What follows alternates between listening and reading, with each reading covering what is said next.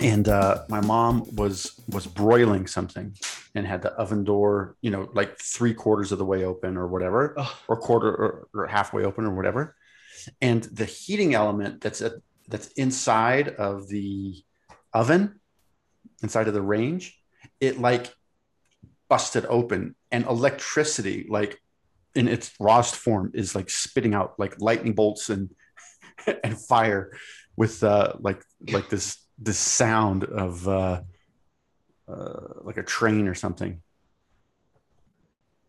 and Was it- uh So what kind of? I mean, was it old? yeah yeah it was real old and uh like the breaker didn't trip it was just like just spitting out electricity and uh my mom Wait, starts are you- are, Are you sure you're not confusing this memory of your mother in the kitchen with that scene from The Bride of Frankenstein with like the the hair and the white streaks in the hair and the and the electricity? putting on the ritz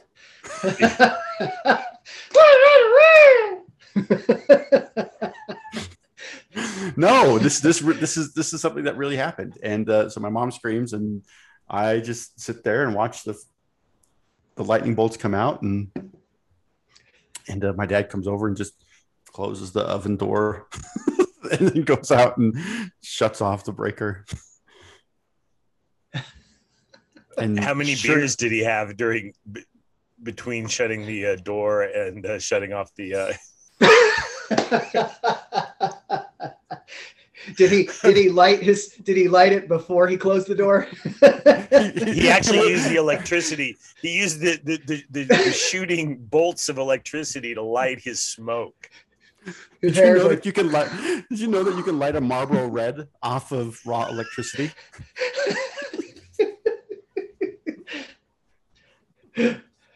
oh, that's awesome. Uh, okay, that's good. Because I want I want to talk about some other heroes from the '70s today, other than other than Pa Grimm. I see uh, something that's over your right shoulder there, Jeff. My copy of uh, the Hitch 22. Nope.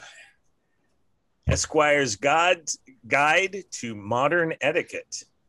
Every page of this sweet beauty has got something for the modern man. Though I have to tell you, I um, I threw the travel um, part out the window on our recent uh, our recent uh, road trip. Jeff Jeff bought this book for me when I was probably 13 or 14.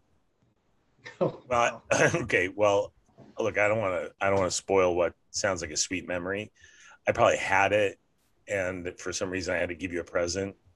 so I just like like looked through my through my bookshelf and thought, you know, what could you use? What what Yeah. what, what did you need? what do I what not you got. want anymore that I can give to Brian?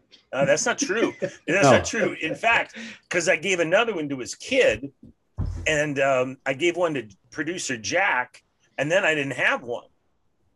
So then I like had to like go onto eBay. I paid top dollar for this one. Go on, Brian. Tell Um, us how it changed your life.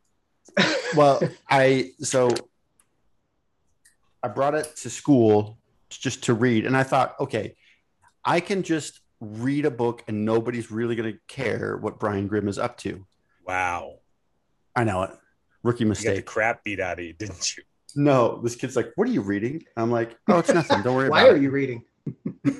Yeah, and I showed to him. He's like, "Dude, the title of that book should be How to Pick Up Chicks." I'm like, "No, it's no, it shouldn't." Nuh-uh. And then did you read it and realize he was, Teacher. he was right? Yeah, there. Whoever had this book before me, and I, you must have picked it up used, probably, right? No, Brian, I brought it. I bought it new in 1959. I'm going to go out on a limb here and say that you bought it. You bought it used, but uh, somebody like there are a couple of things like there's a couple sections that are that are like circled in like very fine pencil. It's like important.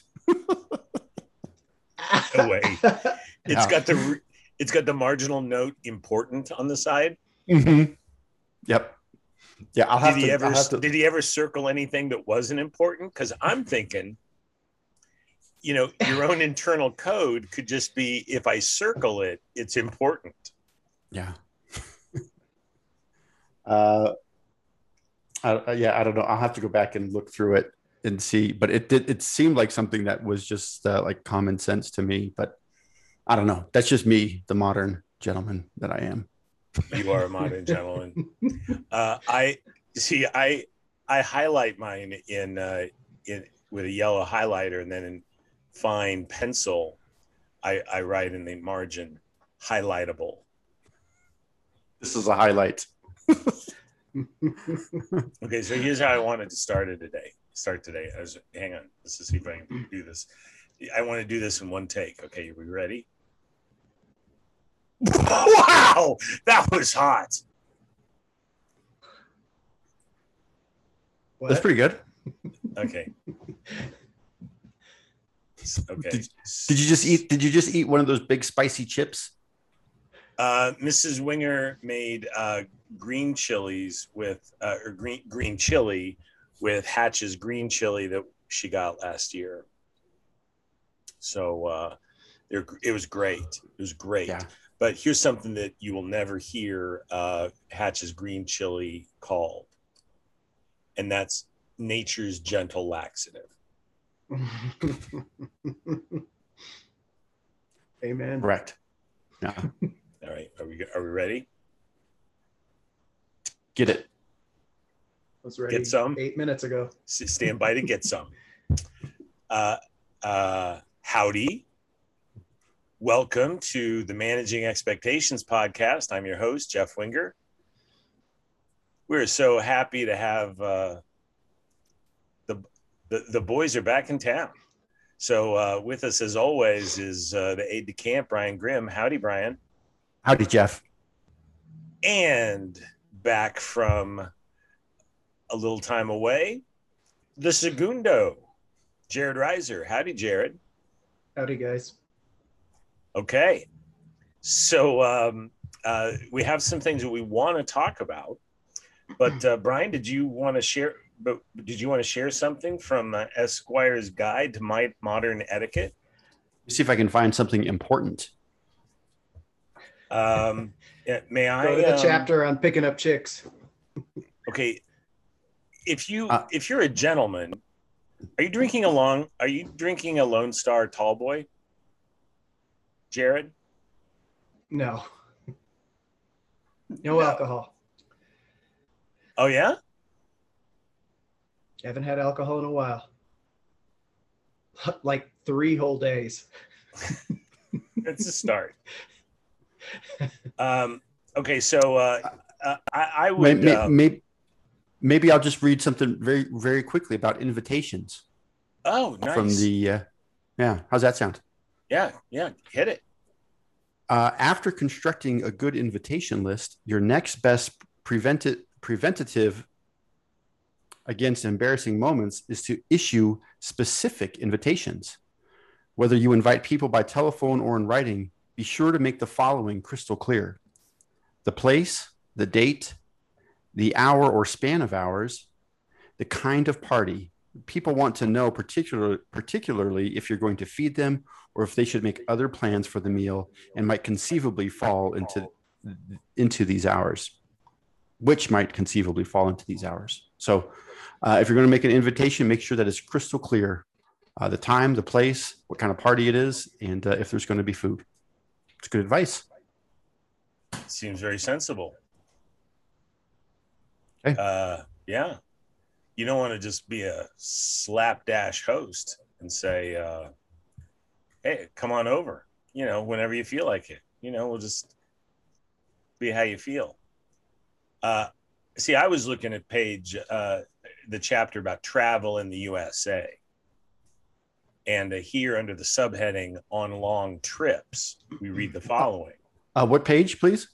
Uh, page 193. If you'd like to turn to page 193 in your hymnal, Jared, we need to get you one of these. It's way more fun.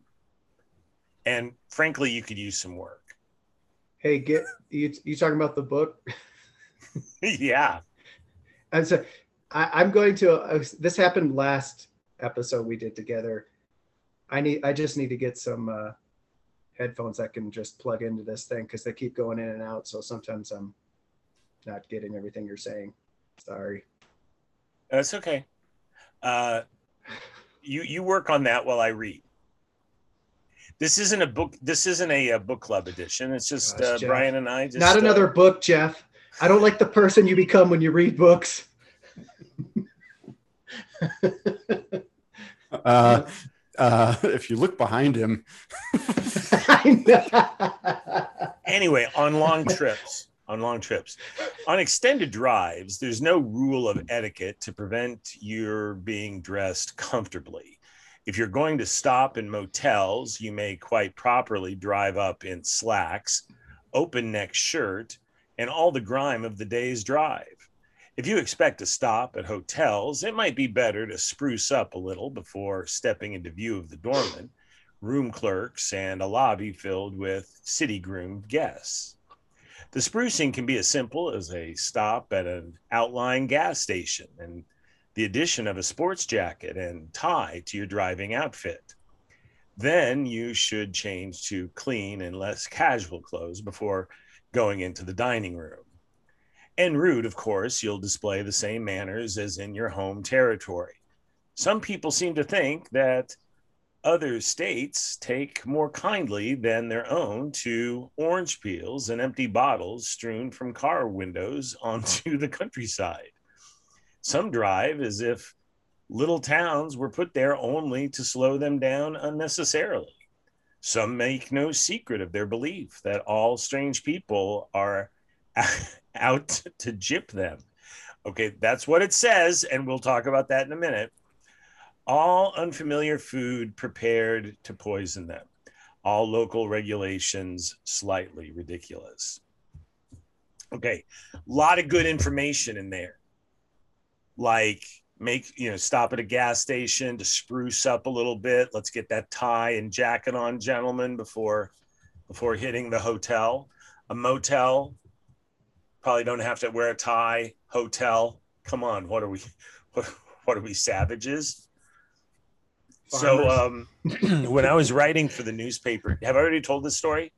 When I was writing for the newspaper um, in the Northwest, um, I uh, typed. I, I was I was typing up the story and was gonna type the, you know, uh, something about somebody getting gypped. So I typed in J I P P E D, and I got the squiggle line that indicated that I misspelled the word. Like what? And then I like like you know I mean I try like well there's only one P. I mean I'm trying to like you know is, is it a G, G?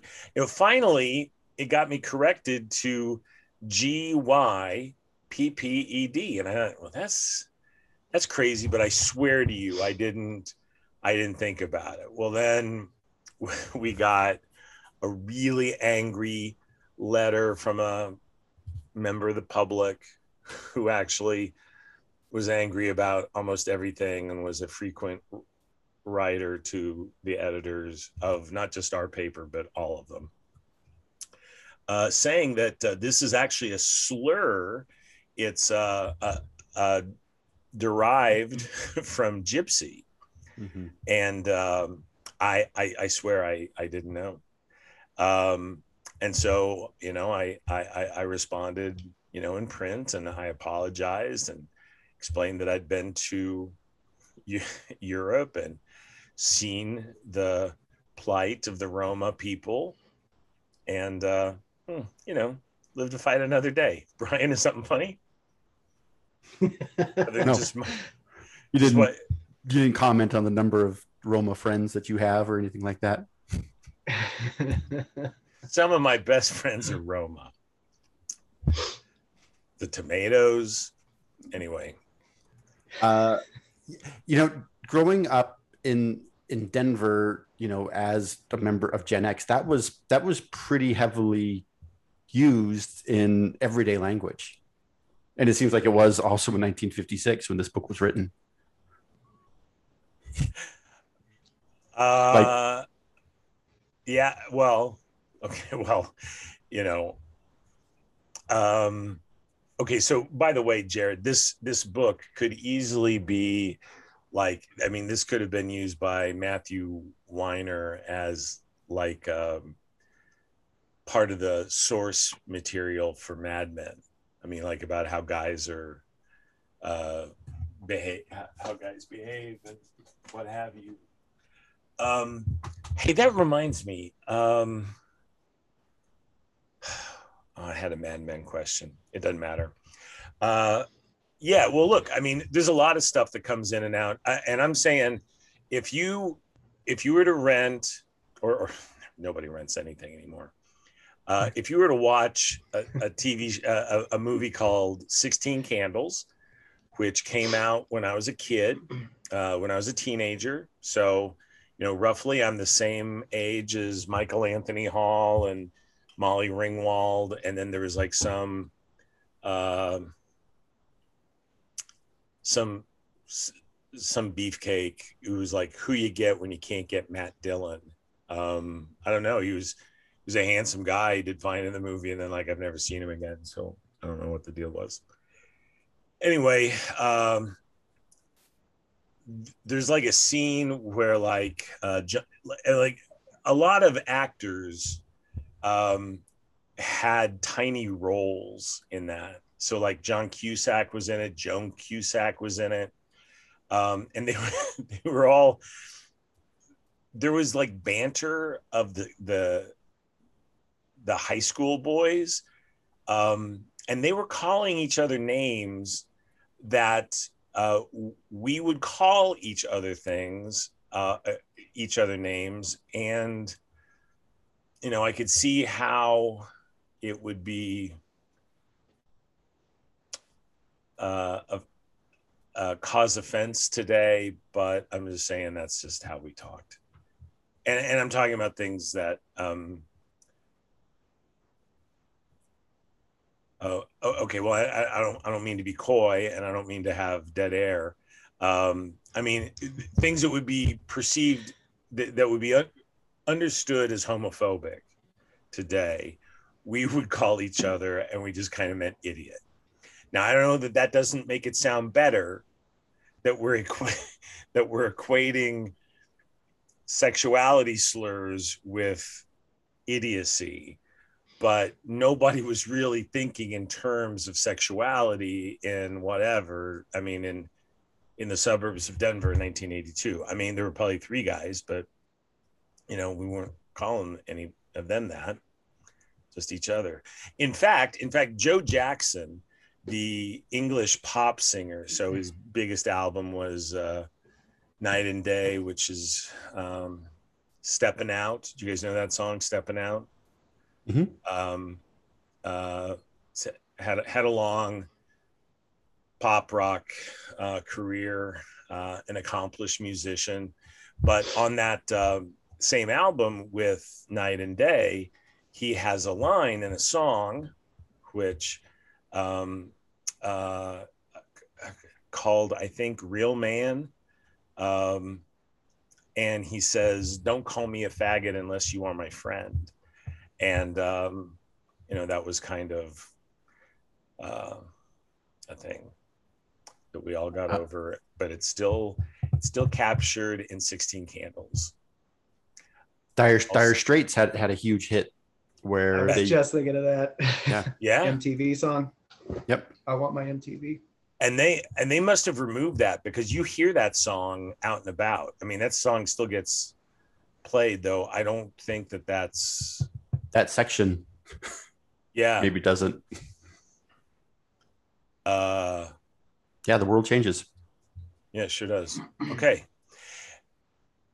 As it's changed um since 1977 which is the year i want to take you fellers back to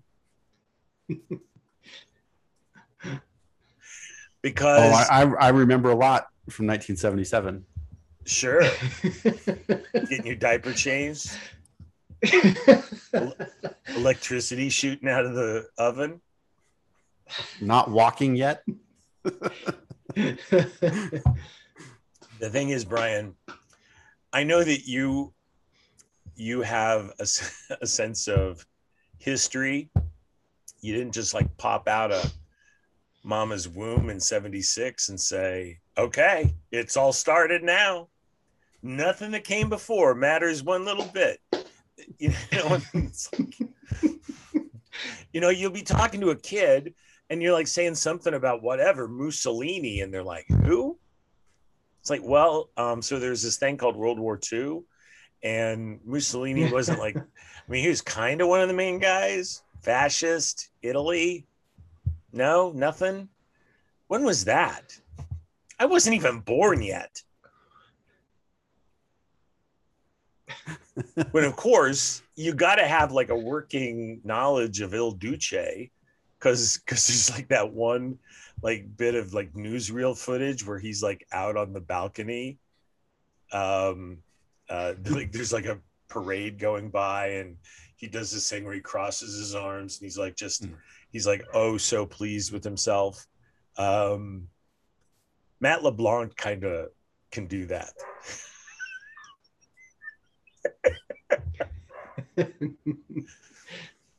maybe maybe matt leblanc should Did you did you did you use that uh, description to uh, remind the, the young person who you were talking to about World War II? He's the guy from the balcony. He's really known well for being on a balcony and nodding. Matt LeBlanc? Who's how am I supposed to know who Matt LeBlanc is? yeah. Wasn't he on a TV show in the 90s? It's a good thing Jared's here because we're going to talk about Matt LeBlanc and Friends, Jared's favorite TV show. That's what I'm here for. Ja- uh, How you Jer- doing? Jared Jared just keeps his uh, version of uh, the the Friends edition of Trivial Pursuit out all the time. They don't even put it up. It's just- I mean, if you just pay him a visit, we're playing. Uh, Jeff, you were taking us back to I- I- 1977. I was. Uh, two- two two movies. Uh, well, it was it was quite a year for movies. Um, Star Wars came out, and that's the last I'm going to say about it. Um, or, or Star Star Wars made a ton of money in '77 anyway. Uh, but two other movies that seem to have very little in common, but I'd like to explore the connections. Uh, Annie Hall by Woody Allen. Um, he wrote it and directed it, uh, starred in it. Uh, it it it it seems autobiographical to me, though he says, "Well, no, not really." Um, Diane Keaton plays the um, titular Annie Hall, um, and then Tony Roberts, Paul Simon was in it, who was pretty pretty hilarious. Uh, it wasn't like screamingly funny, but I mean, Paul Simon, I'm thinking just played himself. He's like this groovy musician who's just like kind of after Annie Hall. Uh, but also that year, Smokey and the Bandit came out. now, Brian and I have discussed previously how difficult it is to just find something mostly unobjectionable to watch, to just, you know, veg a little, enjoy a good show with with the family. So um, I found Smokey and the Bandit, which it turns out Mrs. Winger had never seen.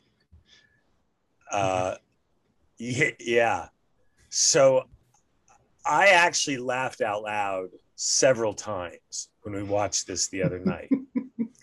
Because some things, okay, and kind of like, you know, you know, like the laughs that you get from Mad Men because stuff that was said in all sincerity is like so unbelievably wrong that it's just hilarious that it even got said that it was mm-hmm. ever said that you could ever get away with this.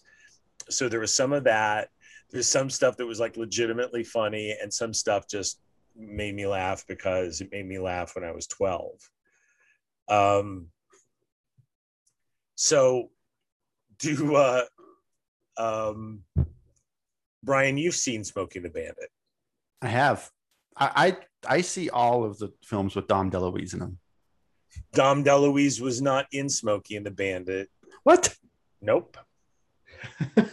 Oh, I'm the, I'm thinking of Cannonball Run. Yeah, yeah. And let me tell you something. Let me tell you something. Um, Smokey and the Bandit is Bergman compared to, to Cannonball Run. So, Mr. Mr. Reynolds, you were in this movie.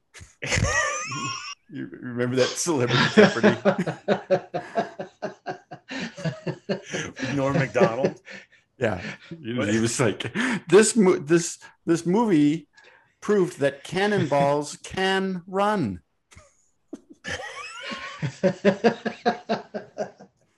Anyhow, sorry. Uh, Smokey yeah. and the Bandit. Yep, I have seen Smokey and the Bandit. Uh, Okay. not can not Cannonball Run, but also with Burt Reynolds and driving fast and trying to get from one place to another quickly. Okay, so I've done. Okay, so here's the thing. So there was a stunt man named uh, Hal Needham who was like a paratrooper in Korea, and he, I, I'm, I'm sure he's from Scots Irish stock. He comes from Greater Appalachia. He grew up in Tennessee and Missouri, and made his way to Hollywood, where he was uh, a stunt man, and he like studied under John Wayne's guy. And then he started doing his own stunt work. And then he he was a co- he was coordinating uh, something, but like he did.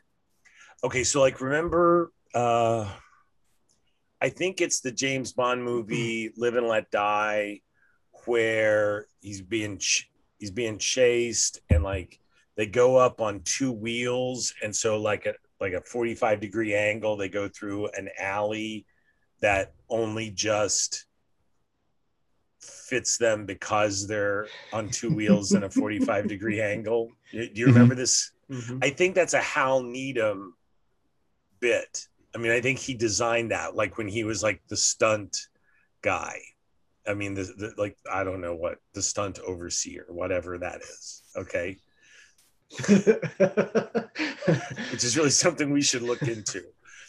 So, so then, so then he goes to, uh, so, so he writes this this screenplay called Smokey and the Bandit, and okay, so he and then he'd been doubling uh, now for Burt Reynolds for a while, so they were they were buddies, they were friends, okay, and uh, apparently, apparently, uh, some people have said that the relationship between Brad Pitt and Leonardo DiCaprio in Once Upon a Time in Hollywood, um, that is uh, an actor and his stunt double, uh, who's the real deal, um, is based loosely on the relationship between Burt Reynolds and Hal Needham.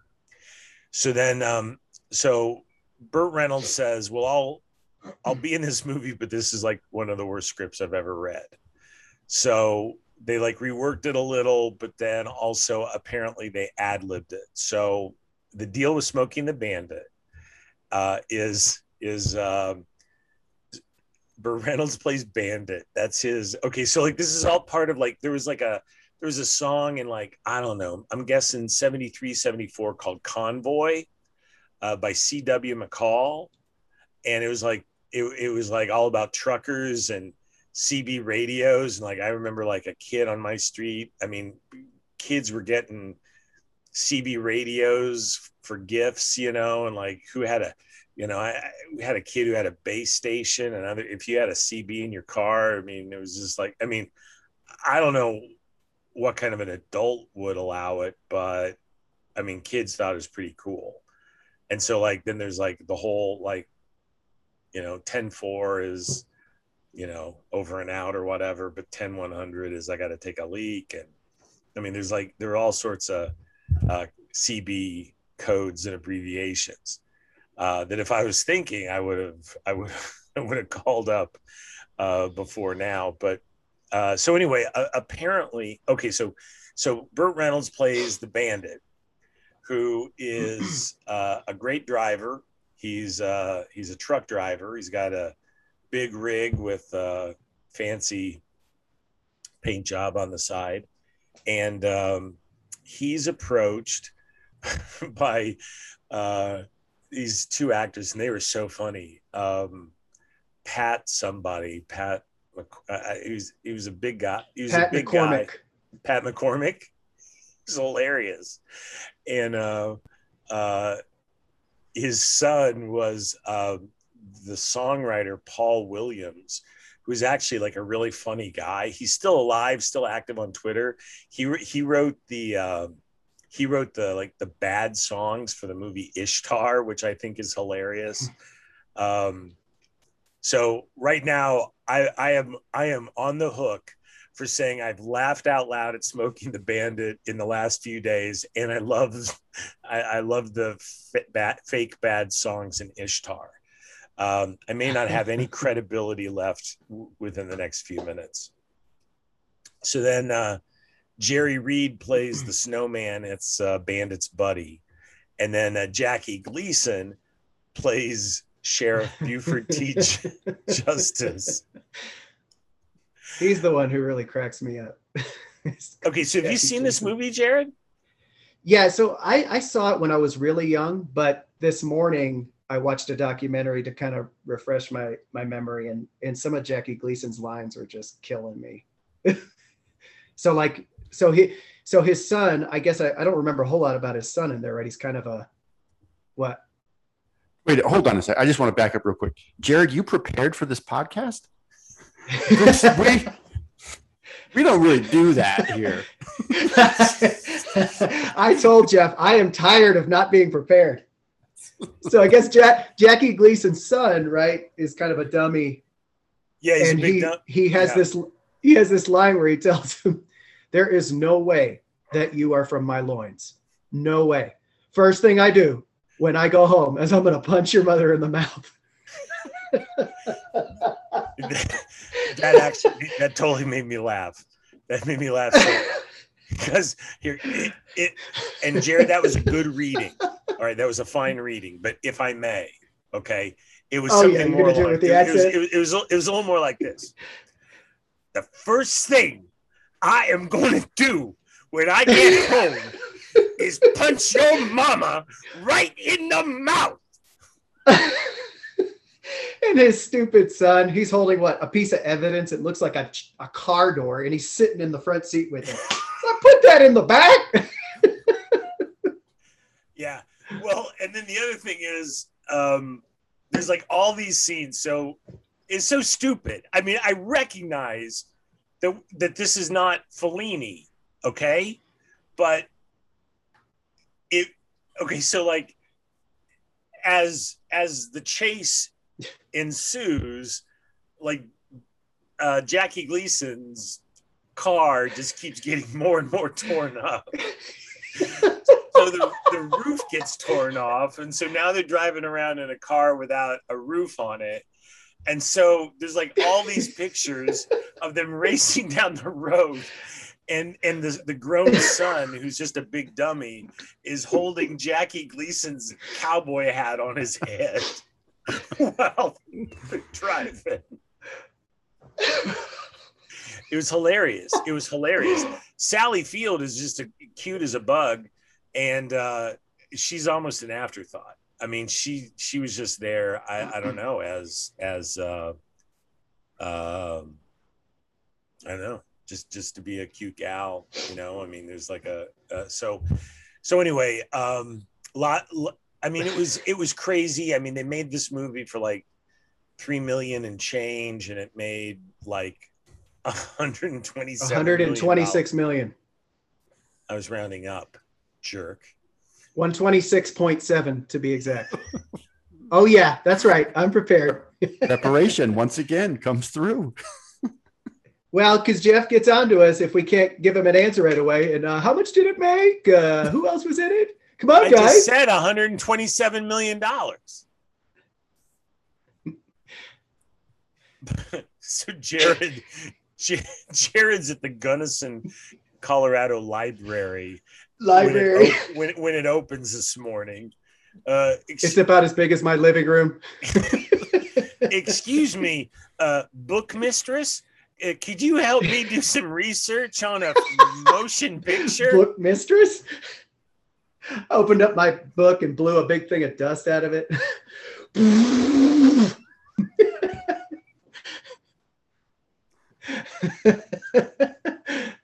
wow, we haven't had anybody in here in over 30 years. Smokey and the Bandit. That was just playing last weekend. So, um, when I watched that documentary, Burt Reynolds said uh, what he what he thought about the movie. He said that watching Smokey and the Bandit is like eating Chinese food. About an hour later, you're ready to watch another one. Thought that was pretty funny. Uh, pretty funny, yeah. Uh, he, he he. Okay, so then, um, they actually started like playing stuff up, right? Like Burt Reynolds had that like high pitched laugh, right? That everybody thought was like really winning, and and uh, I mean, I can't, I can't, I can't really do it, but.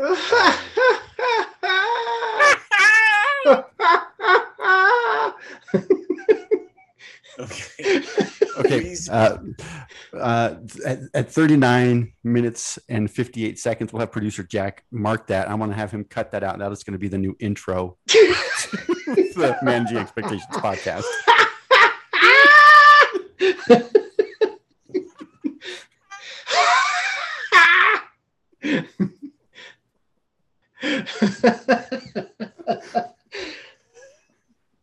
Man, if he can do that, that'd be great. I don't, I don't know. That would re- that would require re- copying, moving it to the front, at, playing the music, then starting and playing it all the way through without listening to it, and Sounds then expensive. just slapping the music on at the end. I mean, Maybe Mr. Lincoln will persuade him, you know, to Mr. Lincoln. it's all about the Lincolns. um yeah so so so so uh he, here's another thing that's kind of interesting. Uh you two guys are in colorado. I'm you know grew up in colorado. Uh so there was a time when coors beer coors banquet beer uh could not be shipped. It was illegal uh east of oklahoma. Okay? So um and apparently it was prepared without preservatives so everything had to be uh, within x amount of drive time.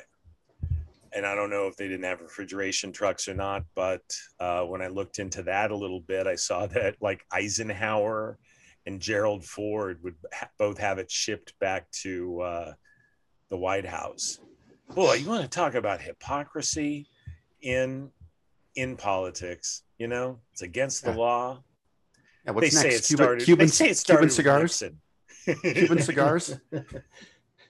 uh let's see who was it uh i think it was i think it was jack kennedy who uh initiated the embargo against cuba but he made sure that he had uh cuban cigars before he did so Yeah, Yeah. Uh, so anyway, so so the premise is they got to get from uh, uh, Atlanta to Texarkana, pick up 400 ca- four- 400 cases of Coors beer, and get it back to Atlanta in 28 hours. And this had never been done before. It actually doesn't sound that amazing to me. I mean, it sounds like something that like a crazy female astronaut wearing a diaper could do, but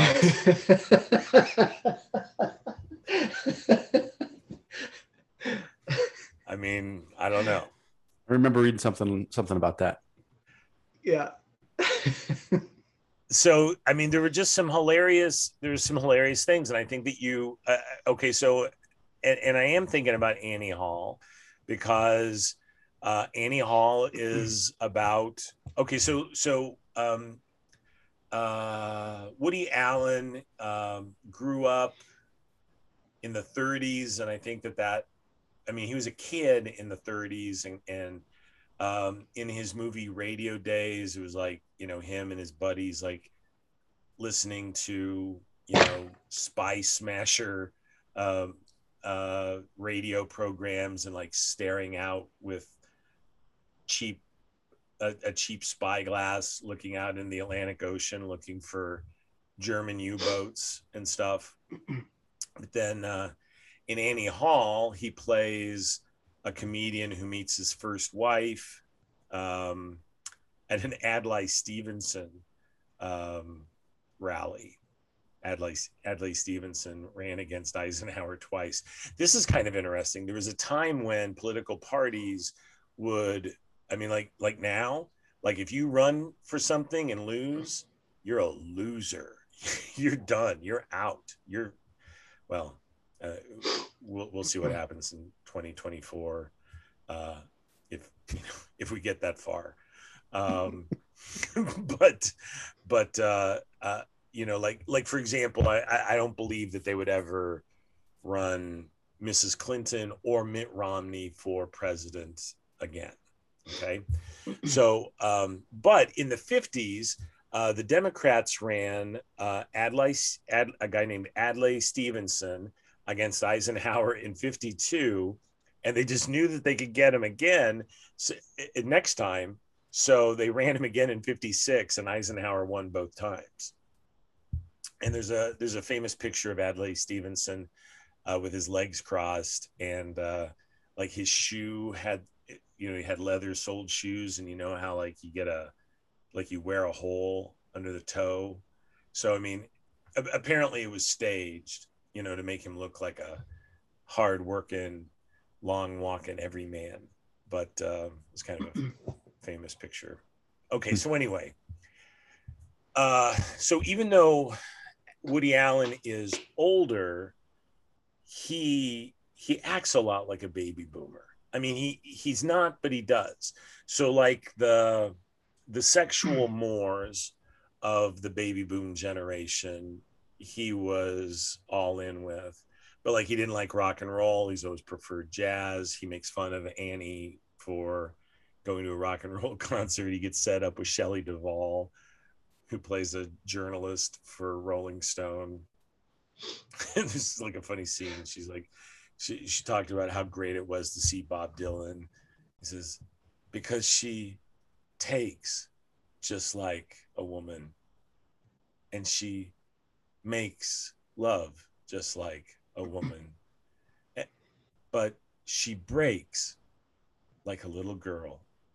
and Woody Allen like rolls his eyes like these aren't exactly because you know those aren't Dylan's best lines and they're not exactly Cole Porter esque, are they? So anyway, um, a little bit of a straw man, but I thought that was interesting. So anyway, uh, um, so so he goes through like this modern relationship it was like this part of the world so it was very new york very it was it was very jewish because and he makes a big deal about that he's always suspecting i mean his, his buddy tony roberts um is always saying you, you're paranoid max you're you're always afraid that it's uh it's anti-semitism. He's like well well I, I, I'm, at, I'm at a meeting with uh, guys from NBC, and, and, and they say, uh, I, I, don't know, uh, Jew, Jew eat? Did you eat? you? it's like you're being paranoid, Max. His name wasn't Max; it was Alvy Singer, but like him and his buddy call each other Max. So anyway, um, just uh, uh, a period. It, it was it was a glimpse of the country in the '70s uh, and you guys have heard me say before, you know, you, you you watch any of these TV shows, you know, whatever, Three's Company and everything else, Charlie's Angels. I, I honestly kind of believe that all of these cherished childhood, no, not cherished, but you know, some fond, the Brady Bunch, uh, fond childhood memories. Everybody was on cocaine. Barbara Mandrell, coked up. Okay, Florence Henderson, totally coked up. I mean, all. I mean, I hate to sound like a crabby old man, but I mean, I honestly think, you know, that uh, you know That's how they got through the day. the Eagles were kind of the standard bearers for the for the decade. So, uh, uh, but but then Smokey and the Bandit, which came out in the same year, which has got nothing to do with anything. I'm just drawing the connection between them, but it was a different part of America, and I think that that we continue to grapple with these different parts of America. I mean, which we call now red states, blue states. But I mean, I, I- I'll tell you what. I mean, I knew a lot more people um, who were like the Smokey and the Bandit extras than I did the Annie Hall extras. So, um, which is like actually kind of the winning things about it. I mean, it's like you you could see that they just like drove into Fayetteville and said, "Hey, y'all, we're going to make a movie. Y'all want to be in it?" And they're like, "Sure." and then so, so like you see like all these like people like just like yelling and you know when Bandit Bandit comes roaring through town, you know they got a bunch of extras there who looked like they got paid in Where's beer? uh, Oh, yeah. and uh, pulled, pulled pulled pork sandwiches and, and Coors beer. Yeah. Um, there and I, I and honestly, I do think that there was some hilarious stuff in it. Um, uh, it's like a scene. here, here we go. Next quote. so they don't know what um Jackie Gleason doesn't know that Burt Reynolds is the bandit, and they end up next to each other at a diner. And so Jackie Gleason comes in and he says, I'll have a Diablo sandwich and a small Dr. Pepper and make it fast. I'm in a hurry. And, and Burt Reynolds is like, you, you chasing a bank robber, Sheriff? He goes, He ain't no bank robber. He's a DD maniac. and then he goes, Where's the can? I got to take a squirt. It's just- it was all just so stupid and crude. I mean, but I mean, it, I mean, Jackie Gleason was really funny in it. And by the way, by the way, there was a there was a, a made for TV movie in like like almost 20 years ago starring Brad Garrett from Everybody Loves Raymond and um Fargo. uh, part of an episode uh, a season of Fargo uh I'm more familiar with one than the other also he's he's in a Jimmy John's uh he's a re- reoccurring character in a Jimmy John's commercial arc. So he plays Jackie Gleason, and he was actually pretty good in it. Uh, uh, like, like from a young stand up, and then getting the honeymooners and and, and things like that. So, uh, I don't know, Jackie. Jackie Gleason was a, a talented guy, but at the end of we, Mrs. Winger and I watched that, and uh, Mrs. Winger goes, uh, "He was a jerk." Like, mm, yep, yeah, That's what happens when you watch a documentary about anybody. You find out they're all, most of the time, they were jerks. okay. Well, most of the time, they were bad people. okay. Just to be clear, Brad Garrett actually, it- this wasn't a documentary. It was like a made-for-TV movie. Uh, it was a biopic, and um, um, uh, so it, so it wasn't a documentary. Um, okay, walk the line. Do you think that made Johnny Cash look like a jerk? Yeah. Terrible husband. He was a terrible husband. Well, to his first wife. yeah, I, after watching Walk the Line, after watching Ray, I was like, oh, I shouldn't have watched this. what about what about the founder? About the guy who uh, Ray Kroc? He's like the, he was like the biggest jerk of them all. Okay, how about John Adams, the HBO show about uh, American founding father? He was a crabby old guy, but kind of liked him. You you know that when we were texting earlier about John Adams, that's not the John Adams I was talking about.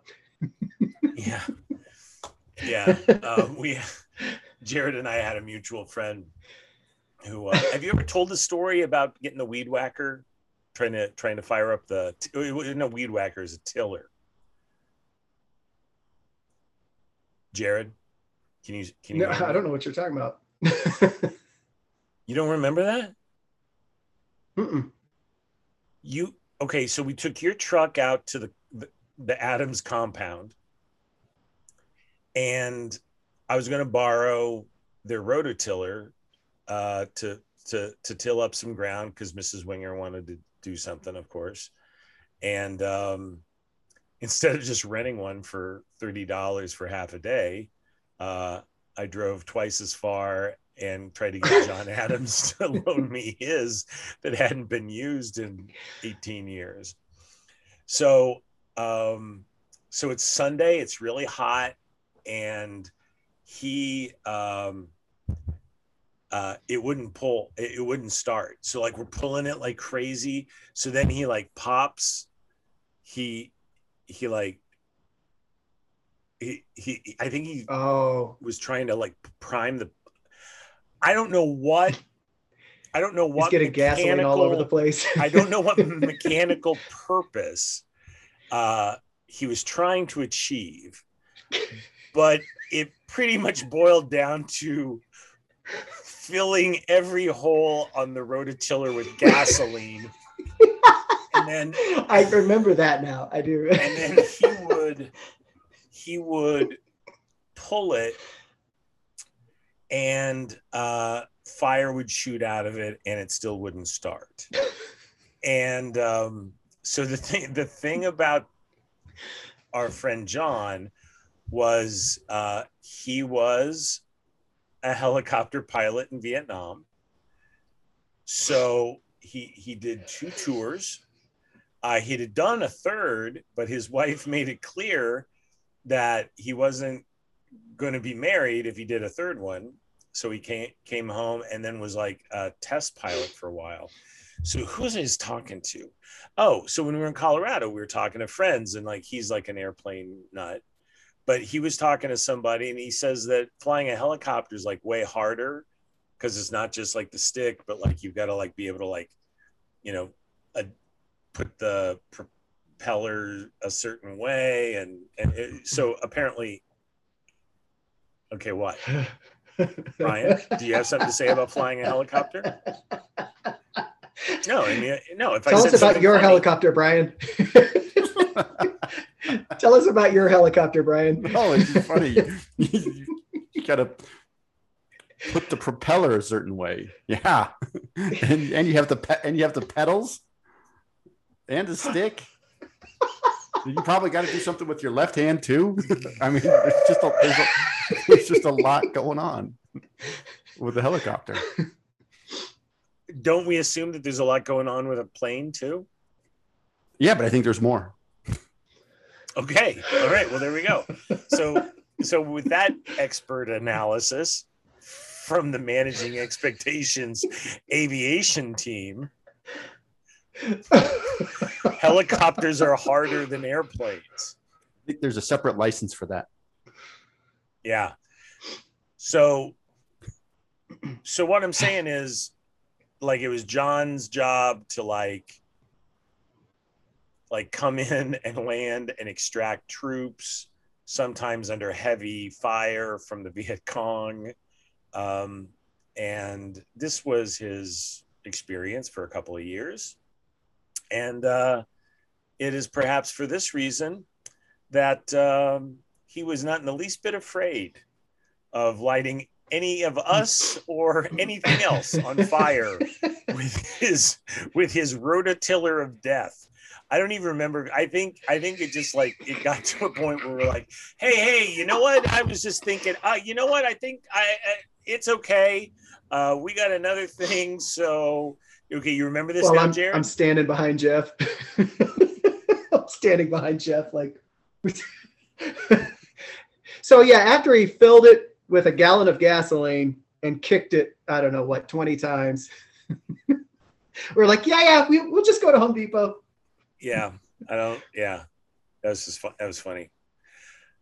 Uh, anyway, the HBO biopic John Adams, I think, uh, showed him warts and all. But hey, do you know where that comes from? The expression warts and all. No. Thomas Cromwell, uh, Henry VIII's advisor, uh, got him out of the that first marriage, uh, and the second. And uh, yeah, Henry then recognized his loyalty and just like promoted him and took really good care of him for the rest of his life. Right? yeah, until Henry got a wild hair and um, Thomas Cromwell went out the same way uh, Anne Boleyn went out. I think. Yeah. Well, it's just how you did it back then. Yeah. so warts and all, Thomas. Uh, Thomas Cromwell, yeah, his official painting. Uh, he he told his. Uh, I mean, it's the one you still see on like book jackets and stuff.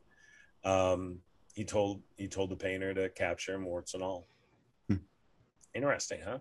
yeah, it is. By the way, have you read Wolf Hall? No, Ella Ella has. Sarah has. Yeah, I was afraid of that. Uh, I'm not really one for um, historical fiction per se, uh, and certainly, you know, I, and I don't give um, a fig about British royalty or anybody else's royalty. But Hilary Mantel wrote a really, really, really good book with Wolf Hall. We were uh, listening to it again. Uh, well, I, I've read it. We were listening to the audiobook on the way down from uh, Colorado uh, a couple of weeks ago. Did you watch the miniseries with Mark Rylance? I did. I did. And my Canadian uh, British friend Diane says um, uh, the problem with it is that Mark Rylance is much too handsome to play Thomas Cromwell.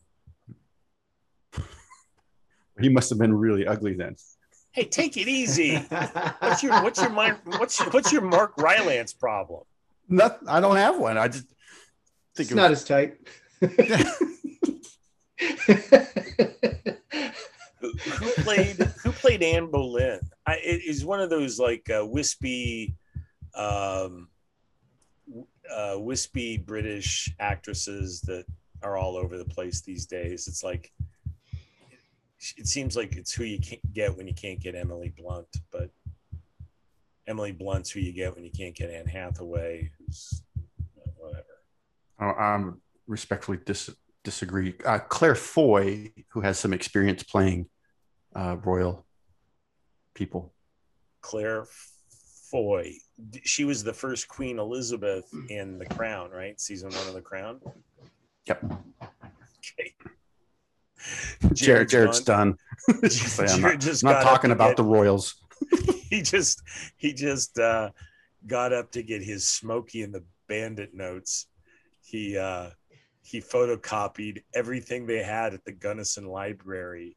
The library mistress set him up in the performing arts section, and then also also He also the automotive section. Uh, he wanted to be. He's he's upset because he loves preparation so much. He didn't know that we were going to talk about Wolf Hall, and so he stormed off and he's furiously trying to read all that he can about the miniseries and the book. how do you spell Rylance, you fellas?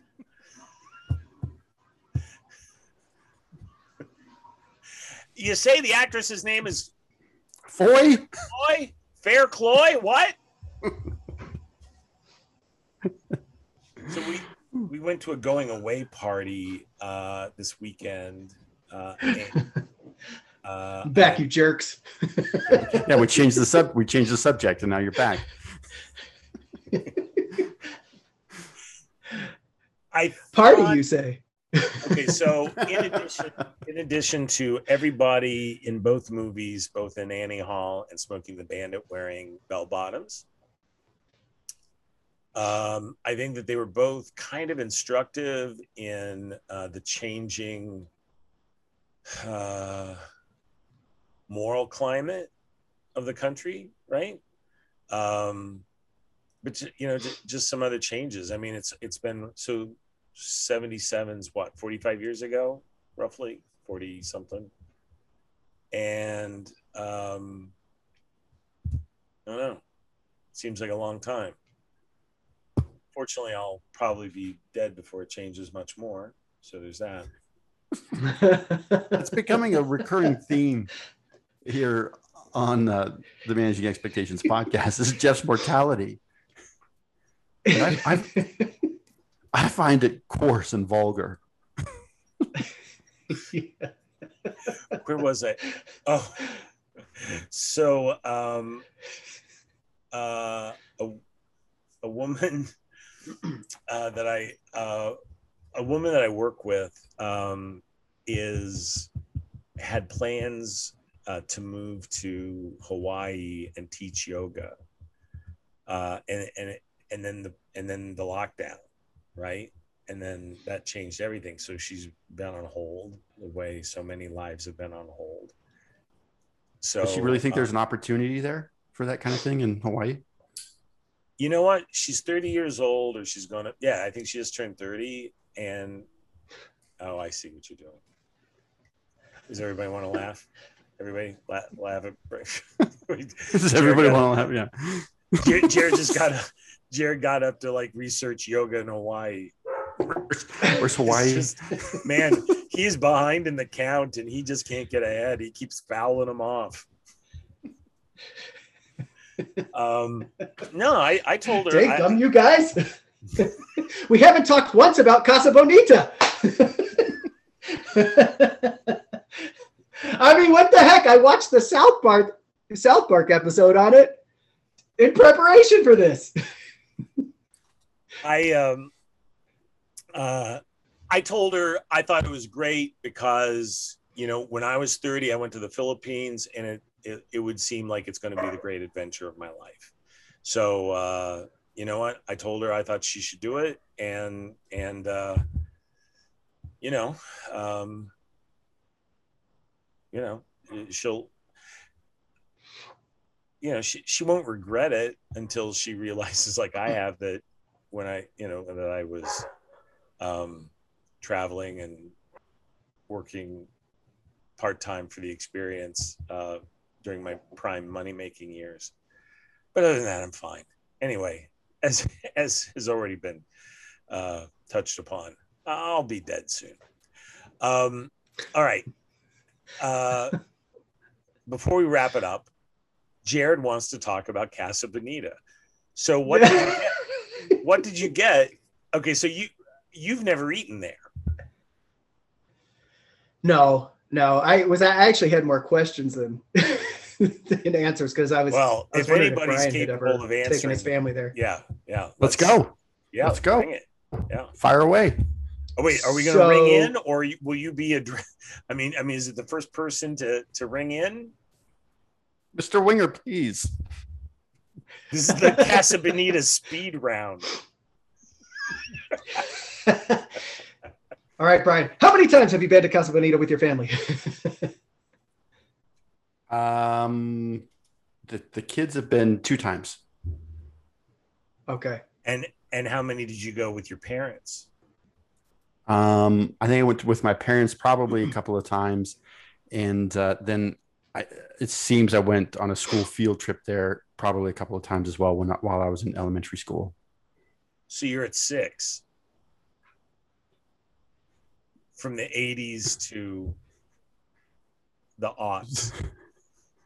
Yeah, Would, would So- you would so- you so compare it Twice a to some- decade. Twice a decade.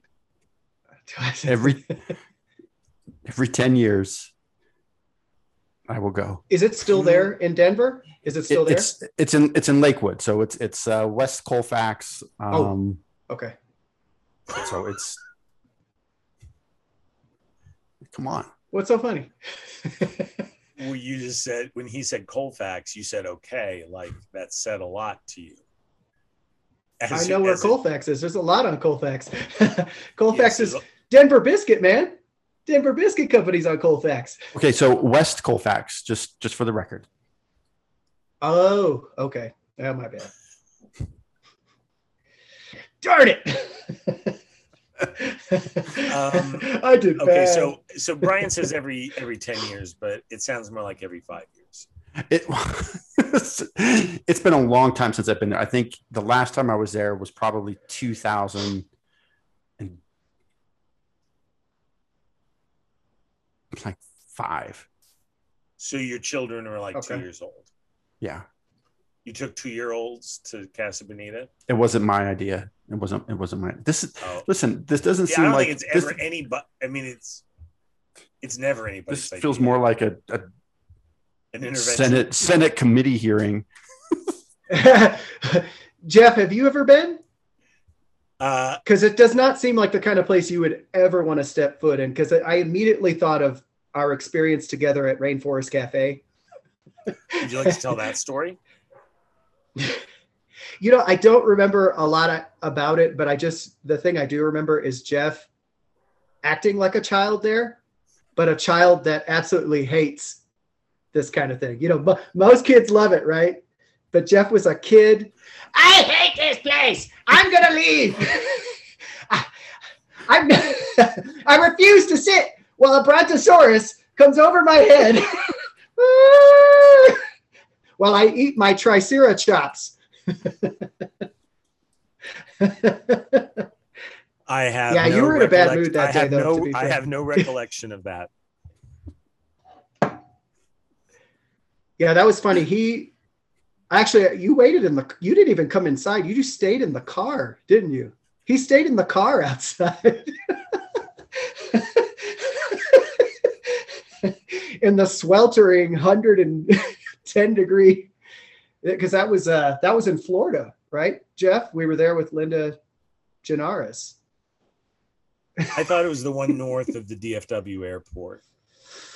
Well, I mean, Uh, there's one there too, but I I just remember I don't know. It doing was that like some some vortexual hellscape of a mall, and I don't remember uh, the Genarises being with us, but you know, you were like, "This is so much fun." I don't think I sat in the car, though. I'm certainly not above it. Um, he stayed in the car. And then we all made fun of him at the Rainforest Cafe. oh well, I- you- I think you were like, I am not a child. it's like he you, I think you called it Chuck E. Cheese for adults, right? Like okay, I have no recollection of any of this, but it all sounds right. Is Uh, so back to Casa Bonita though. i- Is it one of those things where so like I've been I've been to medieval times one time, and it was something where I'm like, okay, this was kind of fun. I don't need to ever do it again. So not the same. It's it's it's so the the food isn't great. It's it's musty. It's dark. Um, it's extremely kitschy, and it it it feels. Jeff, you remember Cinderella? Oh, sure.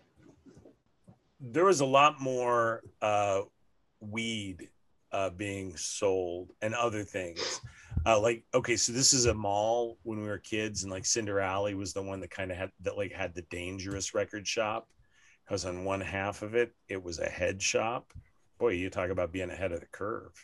Yeah. But then there was uh, they tried to clean it up a little bit, but then the bathroom turned out to be like a place where um uh, If you wanted to get some H, you probably could.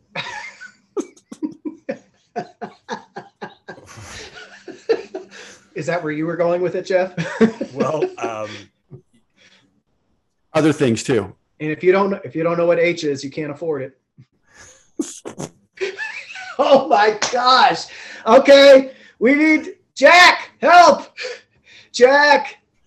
Help.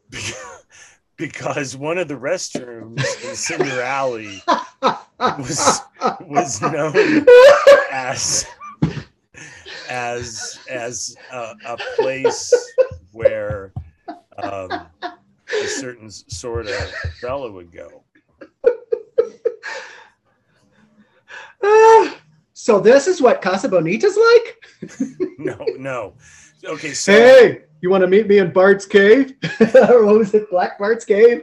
okay, so you joke about okay, so Black Bart's cave was super sketchy. Um, Okay, was- you know when I when I read about Black Bart's cave last night, I was surprised that Fat Jeffy never got stuck in it. Is is my thing. I mean, I'm just so happy that I don't have that story to tell. Just just close call after close call, I suppose. You were saying, Brian? I don't know. I don't know. I just uh, like, like you'd be sitting there with your family, your your your your you know your aunt and uncle from Indiana, your grandma and grandpa from Indiana, and That's exactly it. and then you'd be sitting there, and as I've said previously, um, my father referred to the cuisine as um, as a as a GD Mexican TV dinner. Um, that he was so resentful that he had to pay ten dollars for. I don't know how much you have to spend at the Rainforest Cafe for 50 a $50 a plate. Brazilian TV dinner. Um, anyway, oh, Brazilian TV dinner. Am I going to use that? I'm going to. Uh, okay, so anyway, um, uh, so so anyway, you'd be sitting there with your with your relatives from the from the small town, from the country, and uh, then like actors would like come by and like you know bang bang, and you know there's a guy dressed in black and uh, you know, and then there's like another guy in a you know white getup and There was a there was a guy there was a guy in a gorilla suit that would just run all over the place and terrorize the guests. Seriously. Yeah, no, you're right. And then there were the, the cliff divers. The place was probably what two or three stories high. There's a 30 foot waterfall that there was there was a performance and the cliff divers would would jump off and do a swan dive into this pool that just didn't really seem like it was up to like the International Diving Association standards for depth or, Or- or cleanliness. All these sharp rocks around it. So, uh, so Casa Bonita has has changed hands a n- number of times over over the years. And, and yet, Brian, o- over your over your decades long visits, um, would you say they've st- the, the different owners have stayed true to the founder's vision? Yes. Yeah, like you wouldn't know that that it had new ownership. There was n- really no indication. no upgrades. I, I did see they used to have like some sort of fire dance, and then they like shut that down because it turns out you can catch stuff on fire that way. Yeah, like the seating capacity is a thousand people. I don't know if you want like a thousand people and like I almost died Like- when I saw that. Oh my god! Can you imagine being in that place with 999 other people? and, yeah, and that's that's when little Jeffy gets Do you- stuck in Black Bart's Do you think there's ever? Do you think there's ever And been more than twenty the people guy in in the that gorilla restaurant? suit. That's not counting the staff. I mean, it seats a thousand. right? Yeah. I'm sorry, Jared. I was just, yeah, so I, I watched something on Casa Bonita too. So I, you know, I saw the whole inside. but at no point did I ever see more than 20 people in that restaurant. Seats a thousand? Yeah, they mu- that must have been filmed on a Tuesday night because. So it is a popular, so it's, I, I tell you what, there there there's been times where it's it's it's busy.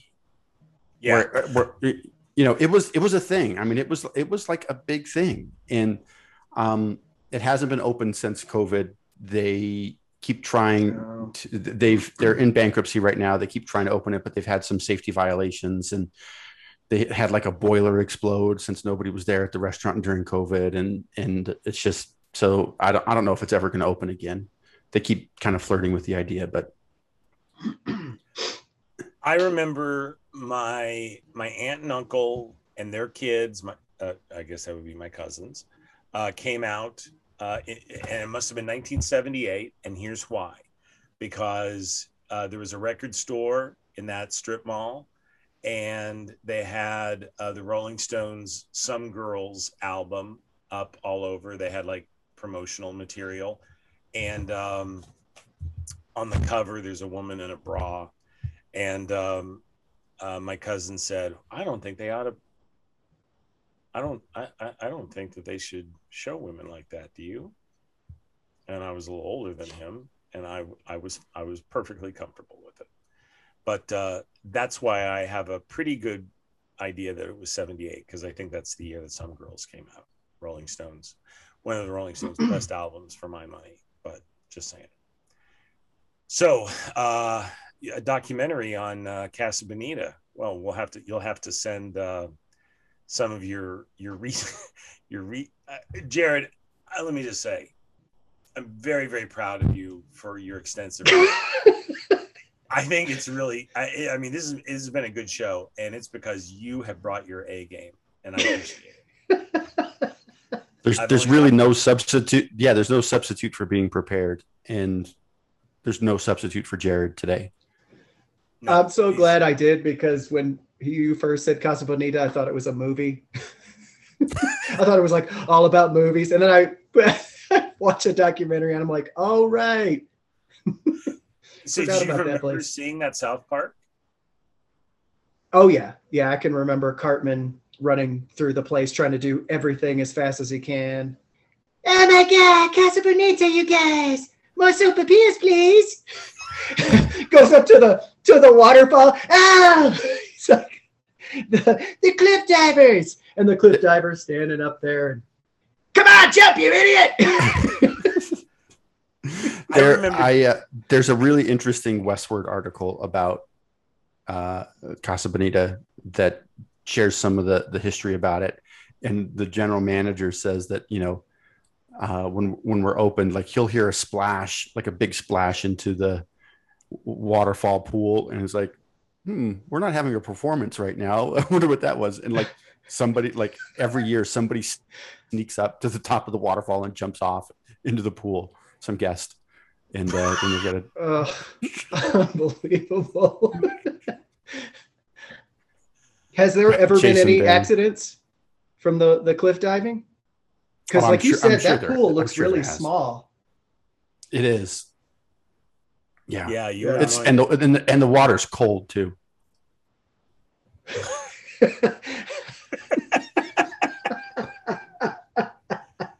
which means there's a picture of Brian getting out of it.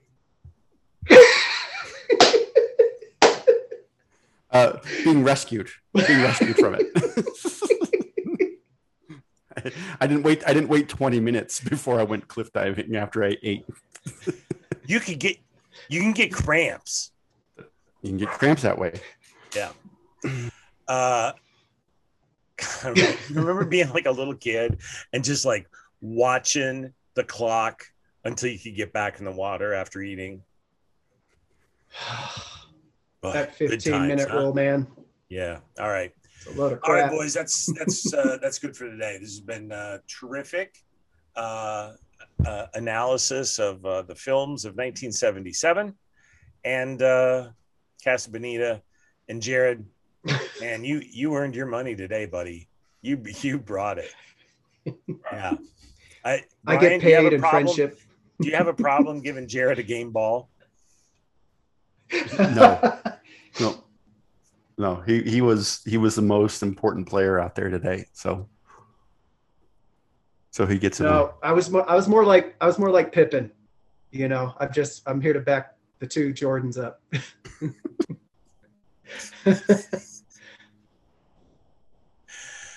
Uh, Brian's uh, air, would be Jordan, and I would be like Jordache. I would be I would be like Lardash.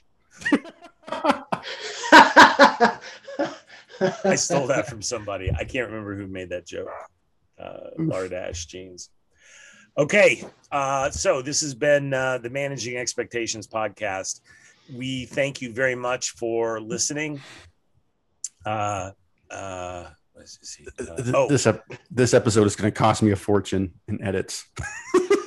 hey, listen, listen. The last time I asked for a simple edit, I asked for a scalpel, and and Jack came in with like like a a Strato cruiser and just like cut like 30 minutes. Uh, he cut the whole thing. I asked for one word to be cut. Some you know sometimes when gangrene has gotten into an appendage, you're better off taking the whole thing off. you want to have good I'm, clearances. I, I'm I am this is why Jeff needs to prepare as well, so he doesn't Jeff. say things Jeff that we was need to take out. And listen, here's the thing. Here's the thing. This is the deal. You were prepared to say those awful things? everybody in the navy knows that when you go when you got to hit the head you're going to the men's room you're going to the restroom right. duh this has been the managing expectations podcast we thank you for listening please like subscribe share we are really gaining momentum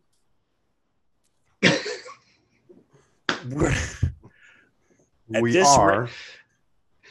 okay are. we, lost and, and here's the thing and i'm kind of sad about this but we lost our israeli listener we- we picked up peru No!